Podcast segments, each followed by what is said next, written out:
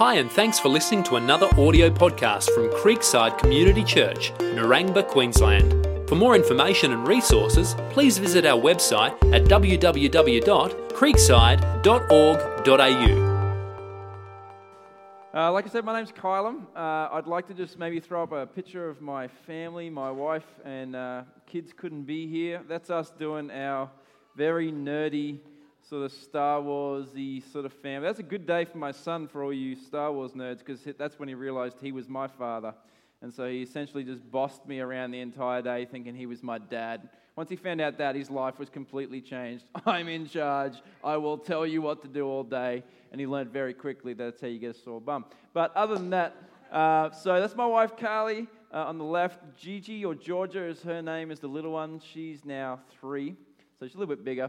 Uh, that's Fletcher in the middle holding his sword. He ended up getting a really cool one by the end of the night. Dude had like a real one. That was awesome. That was cool. And then that's Maddie. So she just shot everyone. So the whole night, pretty much, my family just went around. We just tried to kill everybody on the night, and we had a really, really good time. And Gigi just kind of covered it with all of her cuteness, and then we got away with it. You know, it was really good. That's why kids are awesome, right? They help you get away with so much stuff. I love kids. So they're my pride and joy, and my wife uh, does an awesome job. Any of you mums here, you're amazing. You honestly are. You're incredible for what you do. And uh, I'm very, very grateful to have her and my kids. So if you'd love to pray for me, I would like some more. So if you want to help me out with that, uh, ask God. I believe He answers prayers. That'd be really cool. My wife's saying no, but that's okay. God can work on hearts. I've seen that. That's happened before. Uh, she still loves me. That's a good thing. Uh, so, yes, that's my family, and uh, we're enjoying life, and it's been really cool. So, it's great to be with you tonight. The guys have asked me to share. Uh, the topic was the daily grind. So, essentially, we're going to look at work. And I just want to share a couple of quotes with you that I found uh, on work. Uh, one was by the name of Thomas Edison, and he said, Opportunity is missed by most people because it is dressed in overalls and looks like work. Another guy by the name of Confucius said, Choose a job you love and you will never have to work a day in your life. How many loved that one growing up? You're like, man, if I can just find that job. How many found it?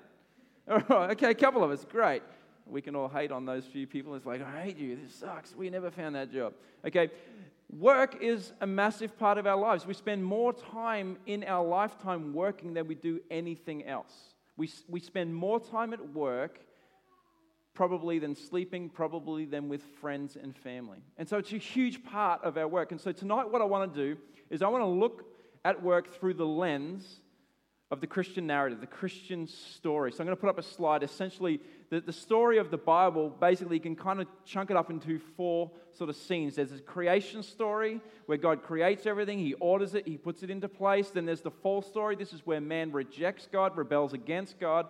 And all the way through the Old Testament, it's pointing to a, it's kind of leading up to this point where a man named Jesus, a God man, would come and start to redeem the world. That's the redemption story. And at the end of the book, we see the restoration story where the God actually comes and redeems and restores the whole world and puts it all back together.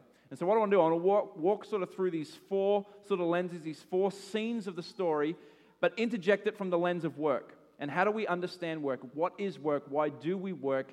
How do we find joy in work? How do we be, uh, become people that work in a way that is fruitful? And so, we want to start off with just the idea of the creation of work. So, in the beginning, when we read the story, we, we find out in the very, very beginning, the first four verses, that God is a God that works. Okay? This slide will come up, it'll have a scripture on there.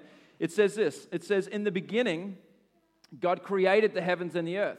The earth was without form and void, and darkness was over the face of the deep, and the Spirit of God was hovering over the face of the waters. And God said, Let there be light, and there was light. And God saw that the light was good, and God separated the light from darkness. Literally, if you continue reading on throughout the first chapter of Genesis, you see that God keeps creating different things on different days.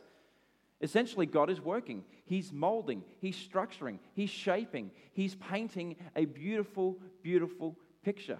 Our God is a God that works. I love that. I love that about God. He is crafting like a master craftsman and turning chaos into beauty. Literally, He is creating everything out of nothing. It's incredible. But there are two things that we learn about God and His work. That one is that they are categorized by joy. At the end of every day, God celebrated. Every day. Wouldn't that be a good day? Wouldn't that be a good job if at the end of every day you got to come home and go, that was good? God creates something on one day and then he celebrates it and goes, That is good. Next day, creates it, that is good. Creates it, that is good. God's creation, as he's creating, it is categorized with this overflow of joy. Everything he does, everything he puts his hands to, he gets joy out of. That is how God works. It says in, in Genesis 1:31, it says, And God saw everything that he had made, and behold, it was very good, and there was evening and there was morning the sixth day. The other thing is that he, uh, he works in service to his actual creation. Everything in creation gives God glory, right? If you're a Christian, we believe that. We believe that when we look up into the stars, when we look at creation, it glorifies, it reflects God. But here's the thing God didn't just create it to reflect Him, He actually created it to our benefit. Everything we know about the earth and the, and the environment, I'm not, a, I'm not a really smart dude. I go to my wife for this information. She's the one who's got all the intelligence. It's really cool. My kids are kind of working that out. They realize dad's dumb. That's why he's in pastoral ministry. Mum's smart. That's why she teaches. Okay? Uh, but all the things that I talked to my wife about, you learn that there are just so many key little dials. Literally, scientists have said there's about 100 different dials that if you just turn in one degree, there's no life on Earth the axis of the earth, the distance from the sun to the earth, the amount of oxygen in the air, everything is so scaled and so detailed that it actually benefits and brings life. God, in His creation, does it out of joy, but He also does it to the service of the creation. He just doesn't do it just purely for Himself. God, by definition, doesn't need glory. He is self satisfying, He is dependent upon Himself, but He works for those that he creates. So he didn't create out of a necessity, he didn't create out of a lack, but he creates out of fullness and he creates for the benefit of his creation. And by definition, his creation reflects his nature. So we see in the beginning that God is a worker who works in joy and service. And on that sixth day, we see that God creates humans. And he makes humans very distinct from all of creation. This is one of the things that separates the Christian worldview from an evolutionary worldview. Is we are not the same as animals in the Christian story. We are not the same as trees, we are distinct. The reason we are distinct is because we are the only things in which God created in his image. Everything else was, God just tells it what to do and it does it. He creates stars, it, it reflects some degree of the nature of God, but humans, we are different. We are distinct from all other creation. And so God creates us as his image bearers. And as image bearers, what do you think we might do? Work. This is what he does. He comes and gives humans instructions. Literally in Genesis 1:28 he says and God blessed them and he said to them be fruitful and multiply and fill the earth and subdue it and have dominion over the fish of the sea and over the birds of the heavens and over every living thing that moves on the earth. So God gives them two main job descriptions. One is to multiply. Multiply image bearers. So you are image bearers, Adam and Eve, you're image bearers. I want you to multiply and create more image bearers that would work. And the other thing was to subdue, that is to work, to create, to shape a physical world and live in that world together. Anyone into fantasy sort of movies? Awesome. too. This is going to go really, really well. Okay. There, we have in our society, we have this thing that we are interested in fantasy, where we see these new worlds being created. The reason that we are interested in it, the reason that it intrigues us, is because that's what we were actually created to do. It's actually part of what God made us to do. God actually said, Here, here's the world, here is earth, subdue it, create, form, shape, and be like I have been, except we don't do it out of nothing, we do it out of something, right? Because we're not God. So He gives us the raw materials, and then we use those things to create. Literally, by the time you get to chapter 4, Cain builds a city. It's what he was designed to do, it's what he was created to do. But the humans also do it in joy. Notice it said he blessed them. We live in a day where having children is seen as sort of like this problem to be avoided rather than a privilege to be enjoyed.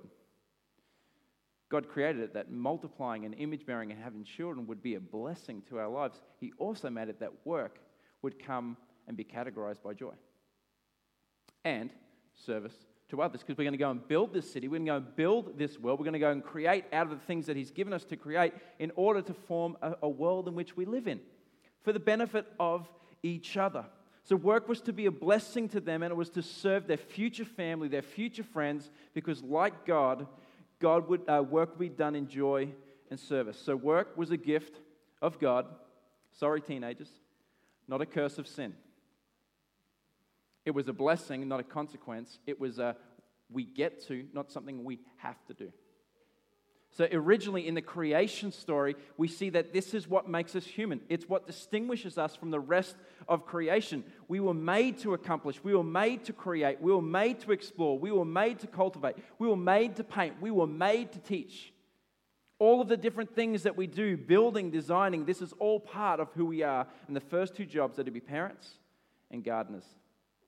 I love that. Real roles to play, real work to do. So in the creation story, we see that God works in joy and service, and humans work in joy and service. That's not our experience, though, right? I mean, I'm, I'm already looking at some parents here like, man, these kids got to go to school tomorrow. Are you kidding me? You know what I've got to do by the time I get home? You know how many, you know how many lunches I've got to pack? You know what I'm saying? And that kid, he ain't going to put his shoes there. He's going to put them there. That's why I'm going to want to you know what I'm saying? We, and when we're thinking about work and we've got these things, it's the last day, the holidays and all this stuff, our experience tells us that something's wrong with this story. Hey, what we experience is we don't always experience joy. We don't always do stuff out of serving and just, mmm, mmm. Um, you got that dude who's like really annoying. It's like, dude, have your coffee. You know what I mean? It's like, you're not, you're not making that coffee going, I'm going to make this. See that man, Mark Broadbent? I'm just going to make this coffee with just so much love. Love the man here. I just, mm, I, I bless you, brother. You know what I mean? Like, not every day, everything that we do is it in service because something happened. Adam and Eve rebelled against this God. They went against their design. They went, hold up, we've been here for a little while now. Us parents who've got little kids, we understand that this kind of clicks in at some point. It's like, hey, I've been here for four seconds. I've, my daughter, Maddie, she's five. She knows everything everything. I'm wrong about everything. And you're trying to tell her, hey, don't do it that way. You're probably going to, it's not, mm, okay, okay, okay, awesome. Didn't it go the way I told you? This is what Adam and Eve did. Adam and Eve just went, hey, yo, we got this. We're not going to listen to you. So I know you told us not to eat from that tree because when we do, death will come and it will start to fracture and break everything. But we think we know what we're going to do. We're going to go and do it. They started to serve themselves. So their life now starts to be get categorized not by serving others and serving the benefit of their future family, but actually by what they see and what they need. So they disobey God and they lose their freedom. See, in this culture, we live in Australia. I love Australian culture. There's so much good about Australian culture, but there's, almost, there's so much wrong about our culture. Our culture believes that freedom means to do whatever you want. That's our country's definition. That's our Western concept of freedom. Freedom is not being able to do what you want, freedom is living according to your design. Tim Keller uses a good example about a fish. Like, imagine you have a fish and it's an Aussie fish, right? Because Aussies, we, we, don't tell me what to do.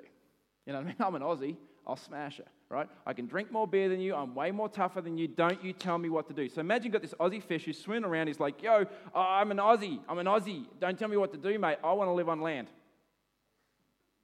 Right? And the fish is like, and, and, and all of his Aussie mates like, yeah, mate, you tell that government, they can't tell you nothing, mate. Oh, I hate that. What are they, the left, the right? Who cares? We hate them all. Let's get on land. And so all their fishing mates are like, yeah, we're going to do it. And they're telling their friends, everyone's like, yeah, this is awesome. They go on land, and how does it go? Not so well. They were more free in water with restrictions than they were on land with no restrictions because freedom comes when you live according to your design. We were designed to work, but we were designed to work in a certain way. And this is what they did. They fractured their freedom. So, immediately their relationship with God gets fractured. Their relationship with each other gets fractured. Their relationship to themselves gets fractured. And their relationship to creation and to work itself becomes fractured. So God's amazing design, God's incredible plan starts to get thwarted and broken. And immediately we see in Genesis 3 that Jesus, uh, God comes to them and he starts outlining some of the consequences, some of the effects of their decision. And one of the effects straight away is that having children is going to be hard now. So over here, multiply, be blessed, have kids, create more image bearers. It's going to be awesome. Now it's going to be enjoyable and sometimes endurable you're going to experience pain. He also comes to the man. He starts talking to him about work and now how the sweat of your brow. Listen to what it says here in Genesis 3:17. It says, "Because you have listened to the voice of your wife, don't interpret that wrong." okay, okay. Just going to encourage some of you men. Just get some context because that could go really bad for you. Okay, and you've eaten the tree which I commanded, you shall not eat of it. Cursed is the ground because of you. In pain you shall eat it all the days of your life. Thorns and thistles. I hate weeding. I hate it so much. It shall bring forth for you, and you shall eat plants of the field. By the sweat of your face you shall eat bread. It's an interesting picture. I don't understand whether it's sweat and bread and we just eat that thing together. I don't know how that goes. But anyway, it says, Till you return to the ground, for out of it you were taking, for you are dust, and to dust you shall return.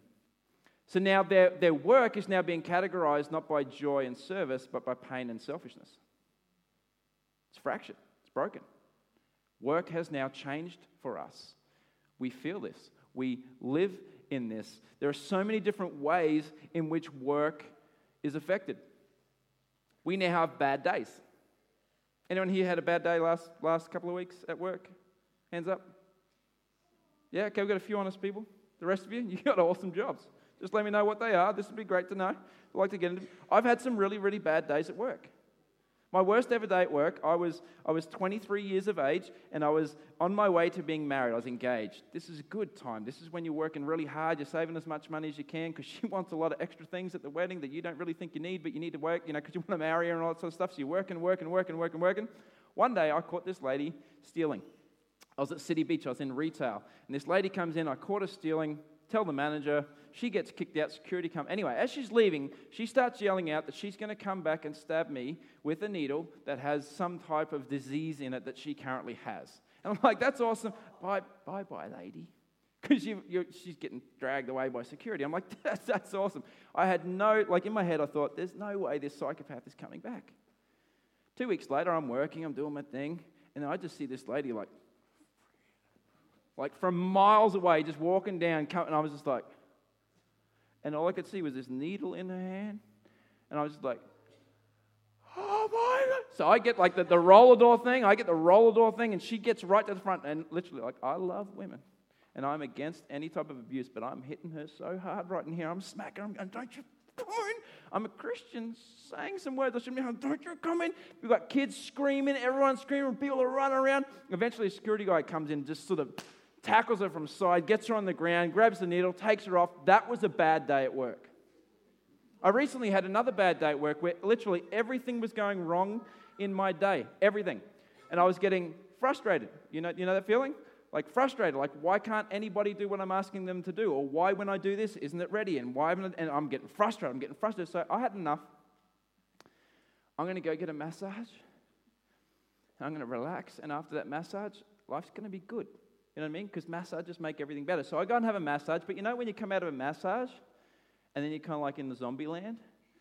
So I'm in zombie land, I get in my car and I'm like fully like, oh, this is awesome. Turn my car to hop out and forget that I was next to a trolley bay. Bang, hit my car. Then I'm, I'm hitting the steering wheel going, oh, I hate this day, I hate this day, I hate this day. Anyway, but when you get home, you've got to be like Christian. Christian dad. So I, I drive home, I get on home like, hey, every, hey, everybody. Wife's like, what's going on? I said, oh, I kind of dinged the car a little bit, had a pretty bad day, but let's not talk about the day. Then we do a prayer thing in our, in our time with our kids, right? And so we're sitting around and we do a prayer thing where at the end of every day, you have to pick one thing that you're grateful for. And so I'm sitting there, kids saying, I'm so grateful for this, I'm so grateful. I'm like, that's awesome. I'm sitting there, and in my heart, I'm like, I don't want to thank God for that car because I'm so angry right now that I pranged it. And so I grip my teeth and I'm like, I'm thankful that we have a car to which my son goes, Yeah, but didn't you prang it today, Dad? Didn't you crash it? I'm like, Get on the smack of his just shut my line. We have bad days. That is because of the fall. That is because something is fractured in our world. Work now frustrates us. We design things that don't work all the time. We build things that don't last. We teach things that don't stick, and we serve people who aren't grateful. Work controls us. We get stressed and worried, moody and irritable, and we take it out on the people that we love. We bring work home. We dream about work. I hate that. We fight about work. We have to work so many hours. We have to do a certain standard of work, and often we sacrifice relationships for a quality of life for work. Work defines us. We now allow our salary, our title, our position, our power, our possessions, and our prosperity to define who we are rather than God. We work from a place of getting rather than from a place of giving. And when we get that job and when we get that, sa- that sort of salary and that position, we think we'll be satisfied, but when we get it, it doesn't. Work ties us. We work and work and work, giving all of our time, all of our energy, and it burns us out. We no longer only enjoy our work, we sometimes tolerate it, we sometimes endure it, and we get from it what we need so that we can have a break from it. That is often our experience. You may have had a teacher who had that experience. Remember when you had that teacher who shouldn't be teaching anymore? Remember that? Mr. Broadbent might be one of those, I'm not sure, but no. But thirdly, here's the good news the redemption of work. Adam brought into the world a curse of death. Romans 5 talks about Jesus being a second Adam who comes to now redeem and start to restore death to life. It's beautiful. It's awesome. Adam brought into the world rebellion and with it the curse of death, which destroys everything that is good, including work. And Jesus enters the world to be what Adam could not be and to bring life and to redeem everything. Colossians 1:15 says that Jesus, he is the invisible the image of the invisible God, the firstborn of all creation. In other words, Jesus is the perfect image bearer. He's the God man. He's the one who is actually imaging God the way that we should. We don't image God perfectly, but Jesus comes and he images God perfectly. He, he uh, I've written here Jesus, the perfect image bearer, redeeming the human existence, being and living what Adam and what we could not. And like Adam, Jesus was given a job to do, showing us how to be image bearers even in our work. So I want to give you a couple things of how Jesus redeems work. Number one, he models image bearing through ordinary work. What is the first job that Jesus had? Carpentry. Thank you. Good work. He was a carpenter. Jesus didn't come on the planet and go, ta da, pastor is here. Let me preach to you all. Let me come up with my awesome three points of like creation of work, fall of work, redemption of work, and restoration of work. How do you like it? He, he doesn't come onto the scene and just do all this incredible stuff. He comes onto the scene and works an ordinary job in an ordinary town, serving ordinary people, building ordinary things. He shows us what it means to be human is to work. He's redeeming what it means to be human. The God of the universe is on earth, wrapped in flesh, here to save his people from sin. And the first thing he does is work an ordinary job. Possibly, we don't know how long, possibly for 20 years, no one knew he was God. Nobody thought he was anything special, but here was Jesus showing us that bearing the image of God is included in doing our work immediately he lets us know that all those little menial mundane things that we do in our work means something because it's imaging God, which was our first purpose of life. We were created as image bearers.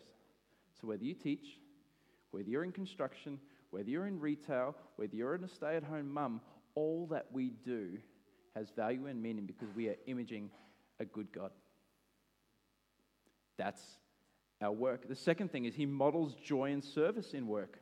We don't see a lot of what he does as work. We only get a few little glimmers into it. But we see right at the end when he does the ultimate and the hardest work of going to the cross and dying for sinners to bring us back to a right relationship with Jesus, that he did so with joy. Hebrews 12:2 says, "Looking to Jesus, the founder and perfecter of our faith, who for the joy that was set before him endured the cross, despising the shame, and is seated at the right hand of the throne of God." Mark 10:45 says, "For even the Son of Man came not to be served, but to serve and to give his life as the ransom for many." So immediately we see that Jesus does his work in carpentry or whether he's doing the work of redemption on the cross for humanity, he is doing it in joy, he is doing it in service exactly what we were created to do and exactly as his father had been doing. Do you see that? So he's showing us this is how we work. He models freedom in work. In our culture, we are told that what you have and what you do and what you wear and how you look and what you drive and where you live is what gives you your identity. It's not true. What gives you your identity is who is your father. My dad, he used to have this awesome saying, which I have not continued on, which was, you're a Lewis, son. You're a Lewis. I don't know how many times I got sat in a chair. What are we, son? What are we? I'm just like, I don't want to be a Lewis. I want to change my last name. I ain't being a Lewis because this speech kills me because I've heard it a million times. But he just, you're a Lewis, you're a Lewis, you're a Lewis. What he's saying is, I'm your dad. This is who we are. And out of who we are is what we do. What we do does not define us. Who we are leads to who, what we do. Does that make sense? And so for Jesus, he doesn't work for approval. He doesn't work for anything because his identity is in who? His dad. So this is beautiful because this, this frees us, right? We don't have to work to get people's approval. We don't have to work to find our way up to a status so we can feel good about ourselves. We, those of us in, in this room who are Christians, we are followers of Jesus. We've put our faith in Jesus. We have a dad who created the world. Right? So when, when you feel like you don't own a lot, just remember what your dad owns. He owns like planets and stuff.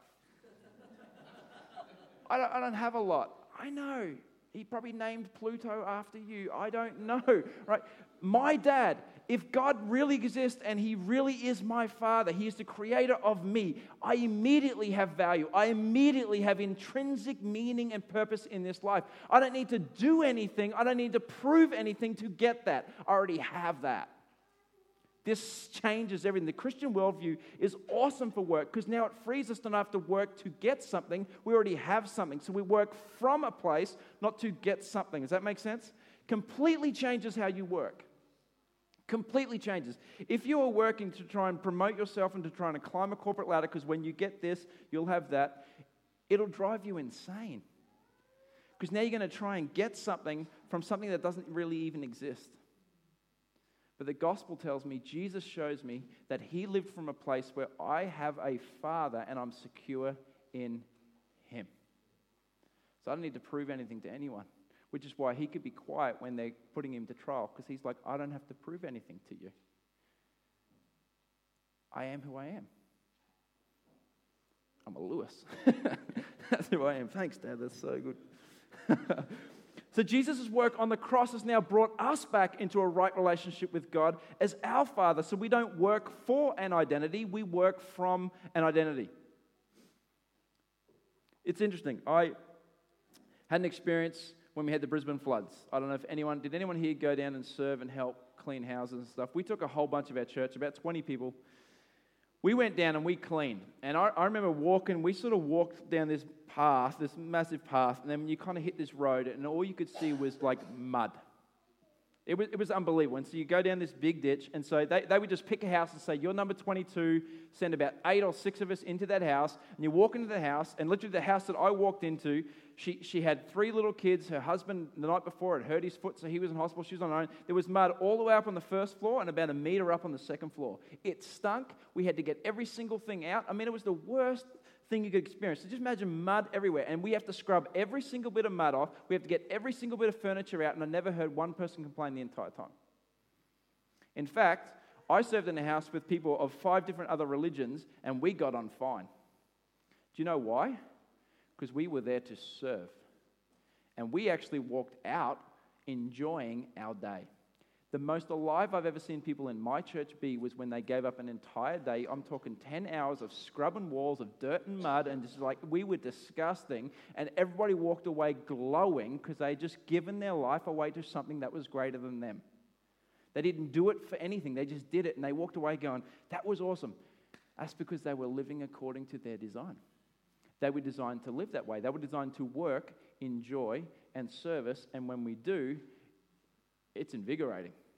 It's incredible what it can do for the inside. So we were made to work, but not defined by work. Work is a part of our life, but it doesn't have to control our life.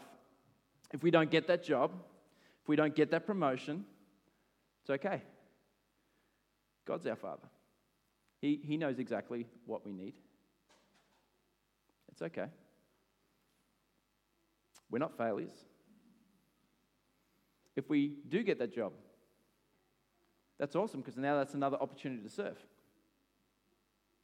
So it doesn't puff me up and make me think that I'm better than anybody because I got this job. It's like, wow, God, God, you're stewarding me with that position and that power. Wow, I'm privileged and honored by that. How can I now use that to serve humankind and serve human flourishing? And so, either way, it doesn't condemn us, it doesn't bring us low, and it doesn't puff us up because we realize we are all equal at the foot of the cross. And God uses all of us in different ways. If our employer doesn't show us appreciation for our work, that's okay. Because we're there to serve God and to please God, and He already has given us His approval. So I don't need to do this to get anything from you. I remember my mum once said, like, this is probably the second most annoying saying my parents ever said to me. My mum used to say this all the time. Oh, it took so long to understand it, but she used to go, if you want to be a servant, stop getting upset when you get treated like one. I was like, oh, I hate you.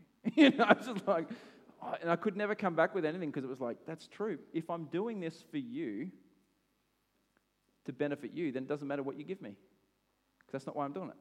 See how that frees you to do whatever it is that you do. He models, lastly, that no work can justify. See, if the religious elite couldn't work their way up to God through religious work, then no work can justify our lives. If religious workers was unable to earn the favor of God, then no work or deed is able to gain favor with God. This means there's no divide between, between secular and spiritual.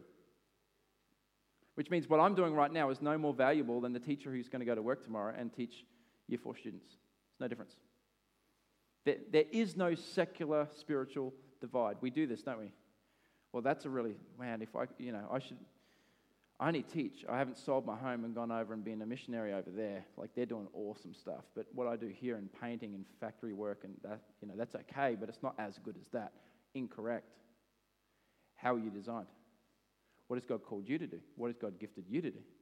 There is no divide. I love what 1 Corinthians 10:31 says. It says, "So whether you eat or drink or whatever you do, do all to the glory of God." Or Colossians 3:17 it says, "And whatever you do in word or deed, do everything in the name of the Lord Jesus, giving thanks to God the Father through him." Here's the key. Everyone here who works is in full-time ministry. We just get our paychecks from different places. But we are all working 24/7 for God.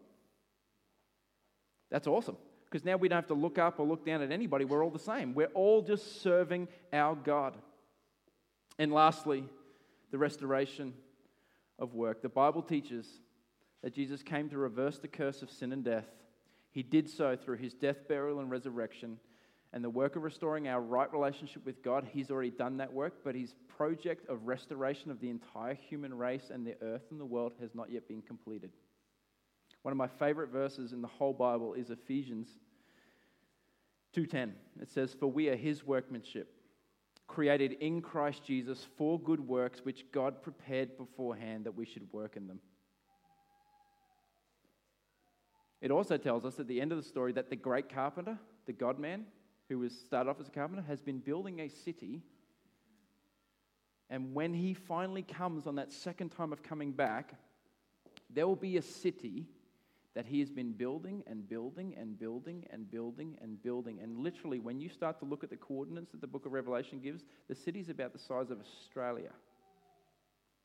And it's going to be remarkable. And in the beginning of the story, in the creation story, when there were two trees, there are now going to be two trees there, and all they do is give life. And this great carpenter, this God man who made the work that we couldn't do, he came and did it and brought us back to God, has also been working still with his human God man hands. He hasn't stopped working. I love this. And then in his process of restoring this world, he calls us to do the things that he's gifted us to do to teach, to, to train, to equip, to build, to paint, to, to do all the things that he has gifted us to do as part of his way of redeeming and restoring this world now. So remember, when you're struggling, to let your work be categorized by joy and service, remember a few things. Remember that this is not how it's always going to be. One day, He's coming back. He will restore everything back to full life, including work. It will always one day be fruitful, it will always one day be enjoyable.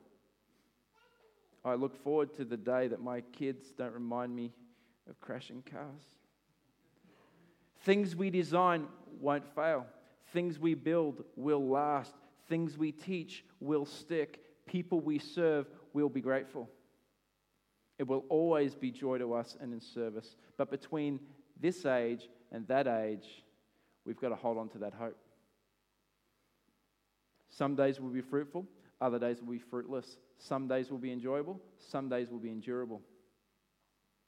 What we've got to do is we've got to hold on to those enjoyable, fruitful days and see it as, a, as an opportunity to glorify and worship and be thankful to God to go, wow, this is a sign of what is to come. And on the days when it's not, is to be reminded that there is a day that is coming that it won't be like this anymore.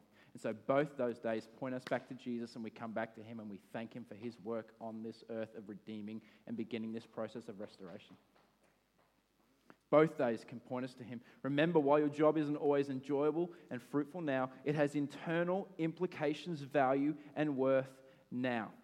God has designed you specifically for work. All of our work, big and small, whether construction, whether education, whether hospitality and retail, whether it's stay at home parenting or Christian vocational work, it all contributes to Jesus' restoration of the human flourishing. Tim Keller says this he says, Everyone will be forgotten.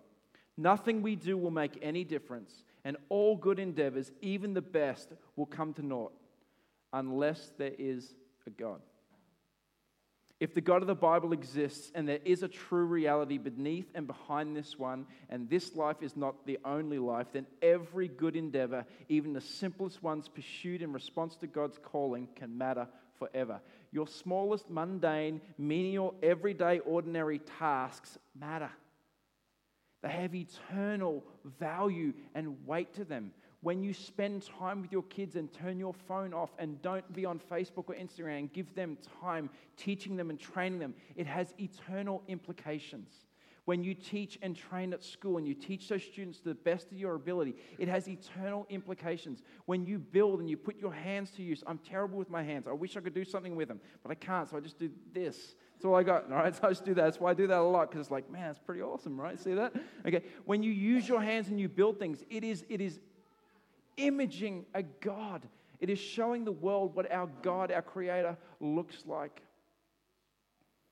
So I'll finish with just this encouragement work. Work hard, work well, do the best that you can. Take your skill set, take your education, take your personality, take your life experience, and do your job the best you can, knowing that it is a means of God's grace to you and others. It is a way to bear the image of a good God who loves the world and works in joy and service, and ultimately trust in his finished work, which will free you to work from and not for as he does and as he has done. Can we pray? God, we thank you.